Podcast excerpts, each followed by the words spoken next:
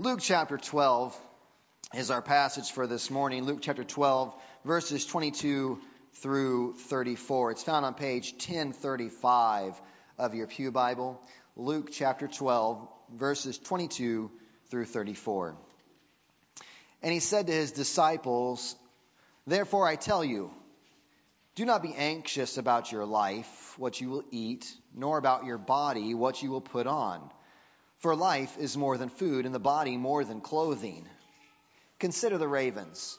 They neither sow nor reap, they have neither storehouse nor barn, and yet God feeds them. Of how much more value are you than the birds?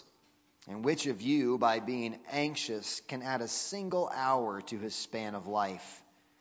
If then you are not able to do as small a thing as that, why are you anxious about the rest? Consider the lilies how they grow. They neither toil nor spin. Yet I tell you, even Solomon in all his glory was not arrayed like one of these. But if God so clothes the grass, which is alive in the field today, and tomorrow is thrown into the oven, how much more will he clothe you, O you of little faith?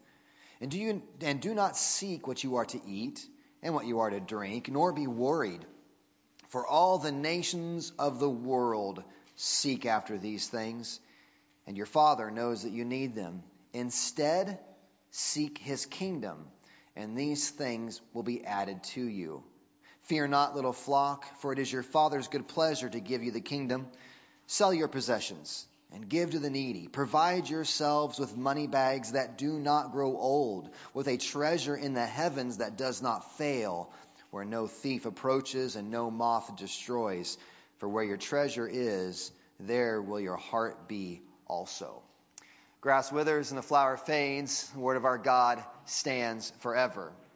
So, this is our second week in this passage from the Gospel of Luke. We're going to take this week and then next week as well, uh, just kind of digging in a little bit on what Jesus is teaching on. Last week we focused in on verses 22 through 30 with the idea of Jesus uh, the antidote for anxiety was, was our consideration, considering the birds and the blooms, considering the futility of our worry, considering our smallness, and considering the fatherhood of God. That was kind of last week. Considering, thinking about big realities, the birds and the blooms, how small and insignificant and how insufficient we really are, and our adoption into the family of God. And all of that flowed, like I said, from verses 22 through 30. But this morning, we're going to focus in specifically on verses. Um, oops, I turned wrong pages. On verses 29 through uh, 31. And those will be the few verses we're really going to try to dig into. And those, again, just to read them to you. Verse 29 says this Do not seek what you are to eat and what you are to drink, nor be worried. For all the nations of the world seek after these things, and your Father knows that you need them. Instead, seek his kingdom, and these things will be added to you. So, as we get started, just a few obvious things that I think shouldn't go unspoken this morning. We get into a text like this and, and addressing a serious issue in life that I think we all, at one level, experience. Is uh, there's a few things we should that should not go unspoken. Uh, Jesus is addressing anxiety. He's addressing real problems, the anxiety of his followers. He's not pretending that anxiety isn't real or that anxiety um, shouldn't be happening to the disciples. There's an argument that could be made that the very reason why Jesus is addressing anxiety in his disciples is because he's aware that as his disciples go through life, there's going to be moments that we're going to have things come up that we're going to be anxious about. So it isn't some sort of, um, you know, some beating uh, people up because they have anxiety. Jesus isn't, Jesus isn't saying, how dare you be anxious? That's ridiculous. He's, he's addressing that reality that there'll be seasons in a disciple's life where they'll worry and they'll have things come up that will, will worry them. But Jesus just heads straight into this and deals with this issue of anxiety. He does this as well in Matthew chapter 6. If you wanted to read a, a parallel teaching, he, he's taught on this more than one occasion. In Matthew chapter 6, uh, 19 through 34 is the Sermon on the Mount. And Jesus speaks in basically these same categories, though in a little different order, but just showing that he multiple times at least uh, preaches on this issue of anxiety. We don't have time to get into the Matthew 6 passage this morning, though, but Jesus is admitting anxiety is real. So there's no guilt associated with someone being worried about the future. It seems to be a reality that Jesus is knowing is going to come to his disciples. So that's the first. But secondly, the thing that doesn't need to, that needs to go needs not go unspoken is that Jesus combats real anxieties with real realities. He, he's not trying to like some sort of a, a new age guru um, talk you at that, that anxieties and worries aren't real, like some sort of meditation. We're going to sit in a corner and just have silence and, and speak a tone or whatever to empty ourselves that, that anxieties and worries aren't real, like some sort of new age person. That's not the angle that Jesus takes. And he also doesn't take the angle of some sort of uh, pay to hear motivational speaker about how, uh, how amazing you are, that the problems you think are out there aren't really that big. You're, you're way stronger and how to rise up and go get them. He doesn't, that's not how he addresses anxieties. He takes on the reality of anxieties by lifting up bigger realities than any anxiety is. Jesus is going to confront troubling realities, troubling anxieties, troubling worries that are on our horizon for everyone. He's going to, he's going to combat them with even greater realities. Okay? So this isn't about trying to talk ourselves out of anxieties, or pretend like they don't exist, or somehow pump ourselves up that we're amazing and way better than anything problem that could come our way. Goodness, sometimes problems are bigger than you are. Some problems you can't fix. Some problems are more distressing no matter how much you build yourself up with, uh, build yourself up, you're not going to be able to overcome them. He's trying to get us to do like what Psalm 121 says. Psalm 121 says, I lift my eyes to the hills. From where does my help come from? My help comes from the Lord who made heaven and earth the psalmist is going to, in the midst of troubles, where's he going to set his, his eyes? Upon the hill, upon the, the place where God is, the one who made heaven and earth. And he's going to combat his fears with bigger realities. So, what is the big reality that Jesus puts forward this morning? And if you still have your Bible out, I want you to just kind of look. There's, there's something in here that when you read through it, it kind of like, what is Jesus talking about? We've got in verse 29 of chapter 12, he says, Don't seek what you're to eat and what you are to drink, nor worry. So he's got this laid out. Don't, don't, don't worry about and don't seek what you're going to eat or seek what you're going to drink or be worried. And the reason why, verse 30, is because or for, because all the nations of the world seek after those things all the nations of the world, and by that he doesn't mean uh, the geopolitical nations. He's talking about people groups, all the all the people groups of all the world that that are of the world. They're not God's people. They're they're people of the world. All these nations, all these peoples of the world seek after these things: what to eat, what to drink, and and therefore they have the worries. They seek after these things. So don't don't worry about them the nations of the world seeks them, and God the Father, the, the one who is the, the, the father of, of these of his nations, he knows that they need these things. So don't worry about food and drink and food and fashion, appearances and appetites, but instead seek the kingdom.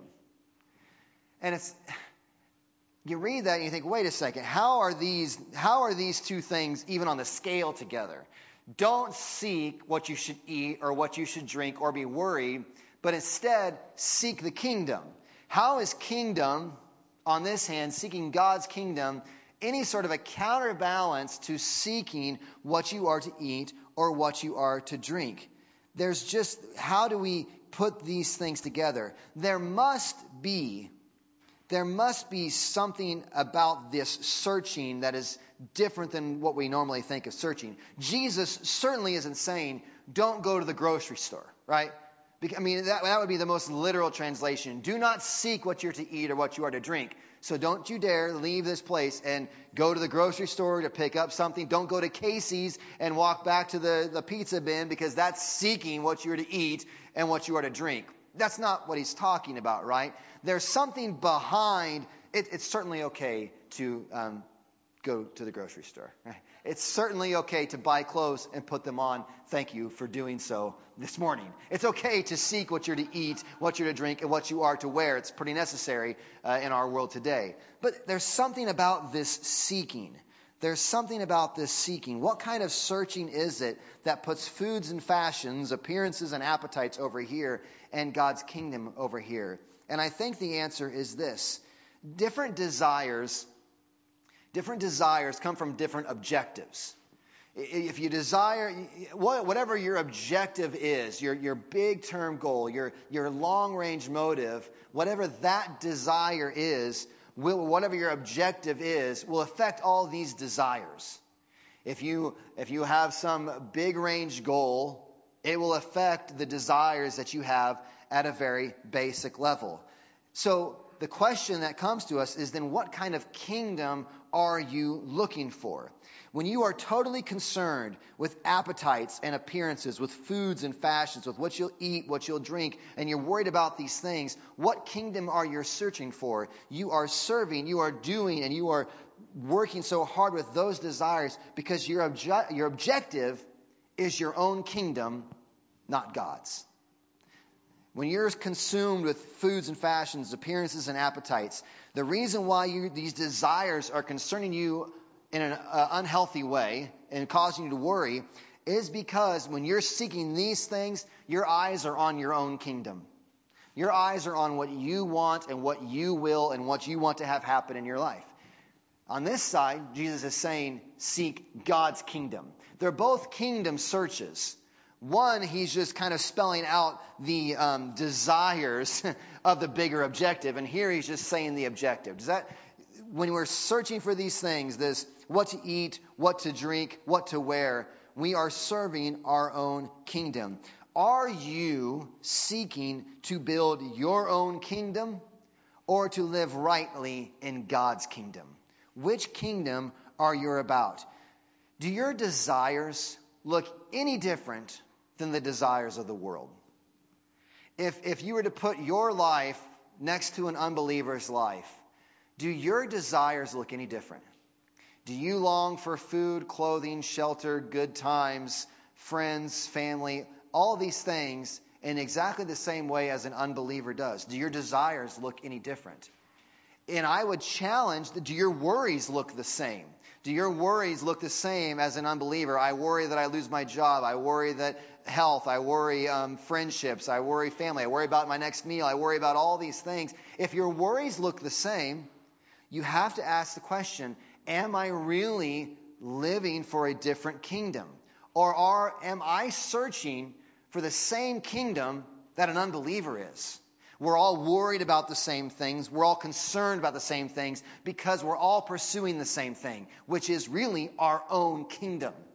This is the language that Jesus is trying to get at in seeking God's kingdom. If your desires are no different than the world's desires, and consequently your worries are no different than the world's worries, it's likely because you both are seeking the same objective building and securing your own kingdom, not God's. That's where your concern is at, building your own kingdom. Now, we can disguise this very well. And it's very easy to disguise this and say, I love Jesus and I love God and I, I'm all about Jesus, I'm all about God. And many people who are building their own kingdoms love God and love Jesus for this reason. They love what they think Jesus, God, can help them achieve for their own kingdom that there's a weird way you can, or, you can orient Christianity or the Christian principles or the idea of the gospel and who God is and who Jesus is. There's a way to, or, to orchestrate this such that you see God and Jesus as really a tool to help build your kingdom.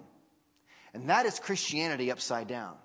That is using God to seek your own kingdom instead of seeking God's kingdom. That is the huge difference. That is seeking for all of these things over here and including God, doing Him the favor, hey, I'll let you help me get what I want. Building my own kingdom. Building my own kingdom. The radical idea of Christianity is that not that we're just trusting Christ uh, for a certain conversion of a certain area. Jesus is going to take care of my afterlife, or Jesus is going to take care of these certain issues in my life. Christianity is the conversion of a whole person out of the kingdom of darkness into the kingdom of light. It is a conversion not just of a certain area. You don't just add, now I check Christian on the survey on what my religious affiliation is. It is a conversion of a whole person into a different kingdom. They abandon their kingdom. They're not concerned with what they eat, what they'll drink, what they'll wear. They're consumed with building their own kingdom. But instead, coming to Christ, faith in Christ, is conversion to his kingdom, to him as king, to him as Lord. Colossians says it like this, chapter 1, the book of Colossians, this is verses 13 and 14. Colossians 1, 13 and 14 says, He has delivered us from the domain of darkness. That's this one over here that we're born into. He's delivered us from the domain of darkness and transferred us to the kingdom of his beloved Son, in whom we have redemption, the forgiveness of sins. Belief in the gospel, the work of Christ, and all that he has done, repenting and turning to Christ and turning from sin, turning to Christ, doesn't just give us a get out of hell free card. That's, that's not, it does. I mean, that's, and that's a glorious reality to be saved from hell. But it is taking us from this world of the dead, the kingdom of darkness, and assigning us into the kingdom of the monarchical, of the monarchy of Jesus Christ as king over all of reality. Makes these words uh, from Paul in Philippians chapter 3. So we got the Colossians passage. Here's a Philippians passage, chapter 3, verses 18 through 21. says this For many of whom I have often told you, and now tell you even with tears, walk as enemies of the cross of Christ. He's talking about his opposers, Paul is. Continue with the passage. Their end is destruction, their God is their belly, and they glory in their shame with minds set on earthly things. He's describing these people. Does that sound like Jesus saying, don't worry about what you eat, what you are to drink, appetites and appearances? Paul says it this way their end is destruction, their God is their belly, their God is their appetites carrying on about Christians, he says this But our citizenship is in heaven. We don't belong to this world. We don't belong to our own kingdoms, even. Our citizenship is in the kingdom of God. We belong to Him. Paul says our citizenship is in heaven, and from it we await a Savior, the Lord Jesus Christ, who will transform our lowly bodies to be like His glorious body by the power that enables Him even to subject all things to himself. Every morning when we pray the Lord's Prayer, Father who art in heaven, hallowed be thy name. Thy kingdom come. You say it every week. I tricked you. you this, is, this is your prayer every Sunday morning that you show up. Is not my kingdom come. That's a blasphemous prayer, right? Our Father who art in heaven, hallowed be thy name. Thy kingdom come. Conversion to Christianity is not just reform, moral reform in a few areas. It is conversion to a different kingdom. It's conversion to a different kingdom. Thy kingdom come, thy will be done. So then, what does it mean practically to, to seek God's kingdom? And what way, in what way can his kingdom be here anyway? And, and kingdom language is it's a fun, we don't have time this morning to really go into all of the things that are involved in the, the past kingdom, the present kingdom, the future kingdom of God. We could talk about the already not yet, but I'm already boring you with that. It's this, we could go lots of conversation about the kingdom of God. But in a very basic way, the kingdom of God is the sphere where God rules and God reigns when we talk about the kingdom of God, it is the sphere of influence where God rules and God's reigns. It is, it's, it's God's kingdom because God is king. That is what it means. When we're seeking God's kingdom, therefore, it is to seek God's will be done. It is to seek God's way of doing. It is to seek God's desires. When you're seeking the kingdom, if the kingdom is where God's rule and reign is exercised, then when you seek his kingdom, that means in your life, what you're seeking is that God's will be done, which means not my own. Thy will be done. Thy will be done, not my will be done. God's kingdom is where God is in charge. So, if God's kingdom is where his rule and reign exists, then to seek his kingdom is to seek God's rule and reign over every area of your life. Okay? It is to do everything in light of the great goal that God's will would be done and that God would be glorified. This has huge so this has huge implications. This is why I was saying again the passage to try is about anxiety. It's about worry. And we got all these things in our horizon that worry us. And the way that Jesus is going to fight anxiety is not by focusing in on the little tiny anxieties and just thinking about them more and more and more and more and more or try to forget them or any of those things. He's going to say, look at the big picture. Here's the big reality. Here's the big reality. And look to this kingdom. Don't search for all of these little tiny answers what you eat, what you drink, what you should wear, where you, all these little things you're consumed with. He's saying, seek the kingdom. May God's will be done. May God's way be be done, be performed in his kingdom. So this has huge implications. What it means for us to seek his kingdoms, it, kingdom, it means that your desires and your wants are not first place. This is this is a monarchy. I know that this is we love we love our country. We love uh, the uh, representative republic that we have, our democracy. We love this this system. It's a great experiment. But the best, I'm going to say something controversial, and I know we got politicians in here. The best form of government is a monarchy with a perfect king. We don't have, there's no perfect kings except for one. The reason why monarchies aren't, don't do well in our fallen world, every king is a fallen king. But what if the king is perfect? What if the king doesn't get anything wrong? What if the king has all power to do everything exactly right for all of his subjects? That's a monarchy you want to be involved in. And that is the kingdom of God with a perfect king. So with, with, with that reality, I got off track there. Our desires then are not first place. What you want and what you desire is not first place. You ever think about how difficult Christianity really is? It, it, Philippians chapter 2 commands us that we do nothing from selfish ambition or conceit, but to in humility count others more significant than yourself. That's impossible. I mean, uh, to count others more significant than myself, that means if, if two of us are starving here and, and there's one meal, I push it towards you and let myself perish. To, to count others more significant than myself. That when two contrary opinions come up over some issue, I say, you know what? I'm backseating. You, you, you, you take the lead. To count others more significant than yourself is just is such a difficult concept in Christianity because it's counter to our very own nature. How am I to consider others more significant than myself? One thing is certain. If you're all concerned with building your own kingdom, having your own way, having your own desires, you can never consider someone more significant than yourself because the world revolves around you. Everything feeds my desires. Everything feeds my wishes. Everything's got to go my way because I'm building my kingdom. And so, therefore, if you get in my way, you're not more significant than me. I'm most significant. And Christianity converts you, like I said, to a different kingdom where you're not the king, but God is. And so, therefore, you're, you're able to push others forward because the main goal in life is not me.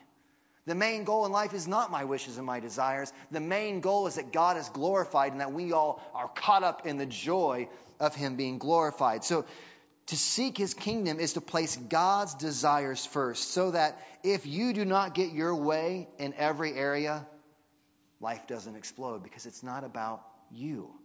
You're not the chief citizen in your kingdom. You are a glad citizen in the eternally secure kingdom of the Almighty God of the universe. So, another application, another clear implication from living with God as king is that your true, not only do your desires and your wants take a back seat, but your true needs come into focus. What I need most, if I'm living in this kingdom, where God is king, what I need most is to be glad in the king who will rule forever. What I need more than anything is to be glad in this king who will rule forever. What I need most is to make him look as truly glorious as he is, and that in my glorifying of him, my gladness increases because I am ascribing beauty to that which is most beautiful. I'm caught up in this one who is glorious, this one who is beautiful. And so, as my life becomes not about my way, but about God being made glorious, I'm caught up into that glory. My joy increases as God is more glorified in my life. All of my needs fall into line behind this one great need to be glad in God's kingdom to be glad in God's kingdom. And so long as that one need is met, that I am in my Father's kingdom, that I am in my King's kingdom, that I am in good, st- that my citizenship is in heaven, if that one need is secure, all these needs begin to take back seats to the glory of this one reality. I'm a citizen of the kingdom. And so my search is no longer for myself and my own kingdom. My search is that this kingdom be made to look as glorious as it truly is. So your desires and your needs fade away. Your true needs become more focused, that I would be, have good standing in this kingdom and rejoice in it. And lastly, your fears and anxieties fade because life is not chiefly about you. This is how Jesus is attacking anxiety, seeking his kingdom, God's kingdom, not my own. And when you're busy building your own kingdom, every little detail becomes overwhelming. Every, every little detail that doesn't go exactly, I needed this, I needed this one thing to go exactly this way so that my kingdom could go forward. And when that one little thing fails, the whole plan, I, I, have to scrap plan A, I'm on to plan B, then I'm on to plan C, now, then we have to invent, invent, I'm on plan AA, plan BB, plan C. We have to invent whole new categories because our plans keep failing and failing and failing with every little cataclysmic detail. But not only that, the things that go wrong, if you're trying to build your own kingdom, every little possible thing that could go wrong becomes paralyzing. I'm trying to build my kingdom, and so if this goes wrong, or this happens, or this happens, or there's the count, the options are endless of all the things that could go wrong, and so you're constantly worried because you're searching to build your own kingdom. No matter if they're just potentialities, if there is a potential destroyer to your kingdom, you must worry and you must work to fight against it. And why do you have to do that? Your kingdom is flimsy. Your kingdom is a joke. My kingdom, if da- the kingdom of da- where Darren Dolichik is king, don't go there. I mean, it's a, it's a worthless kingdom. It's ghetto. It's, it's not, it's, it's, it's trash. This kingdom is not worth saving. This kingdom of, of your own building is not worth working so hard for. But when it comes to God's kingdom that you can live in, you can be assured things won't go astray for a second. If I'm building my kingdom, I'm always worried. If I'm building my life, if, if, if, life revolves around me, I'm always concerned. This thing's happening. This, this diagnosis, this kid, this job, this money, this whatever, this debt, this all, I'm everything building my kingdom. Because everything, because it's all upside down. But if I'm in this kingdom, this kingdom doesn't get shaken. God's kingdom. God's kingdom doesn't move. God isn't sitting on the throne feverishly wringing his hands about what's next. This is the kingdom you want to live in. It's the kingdom I want to live in. I want to live in the kingdom of the king who rules Everything. And when you live in that kingdom, yeah, the worries come up.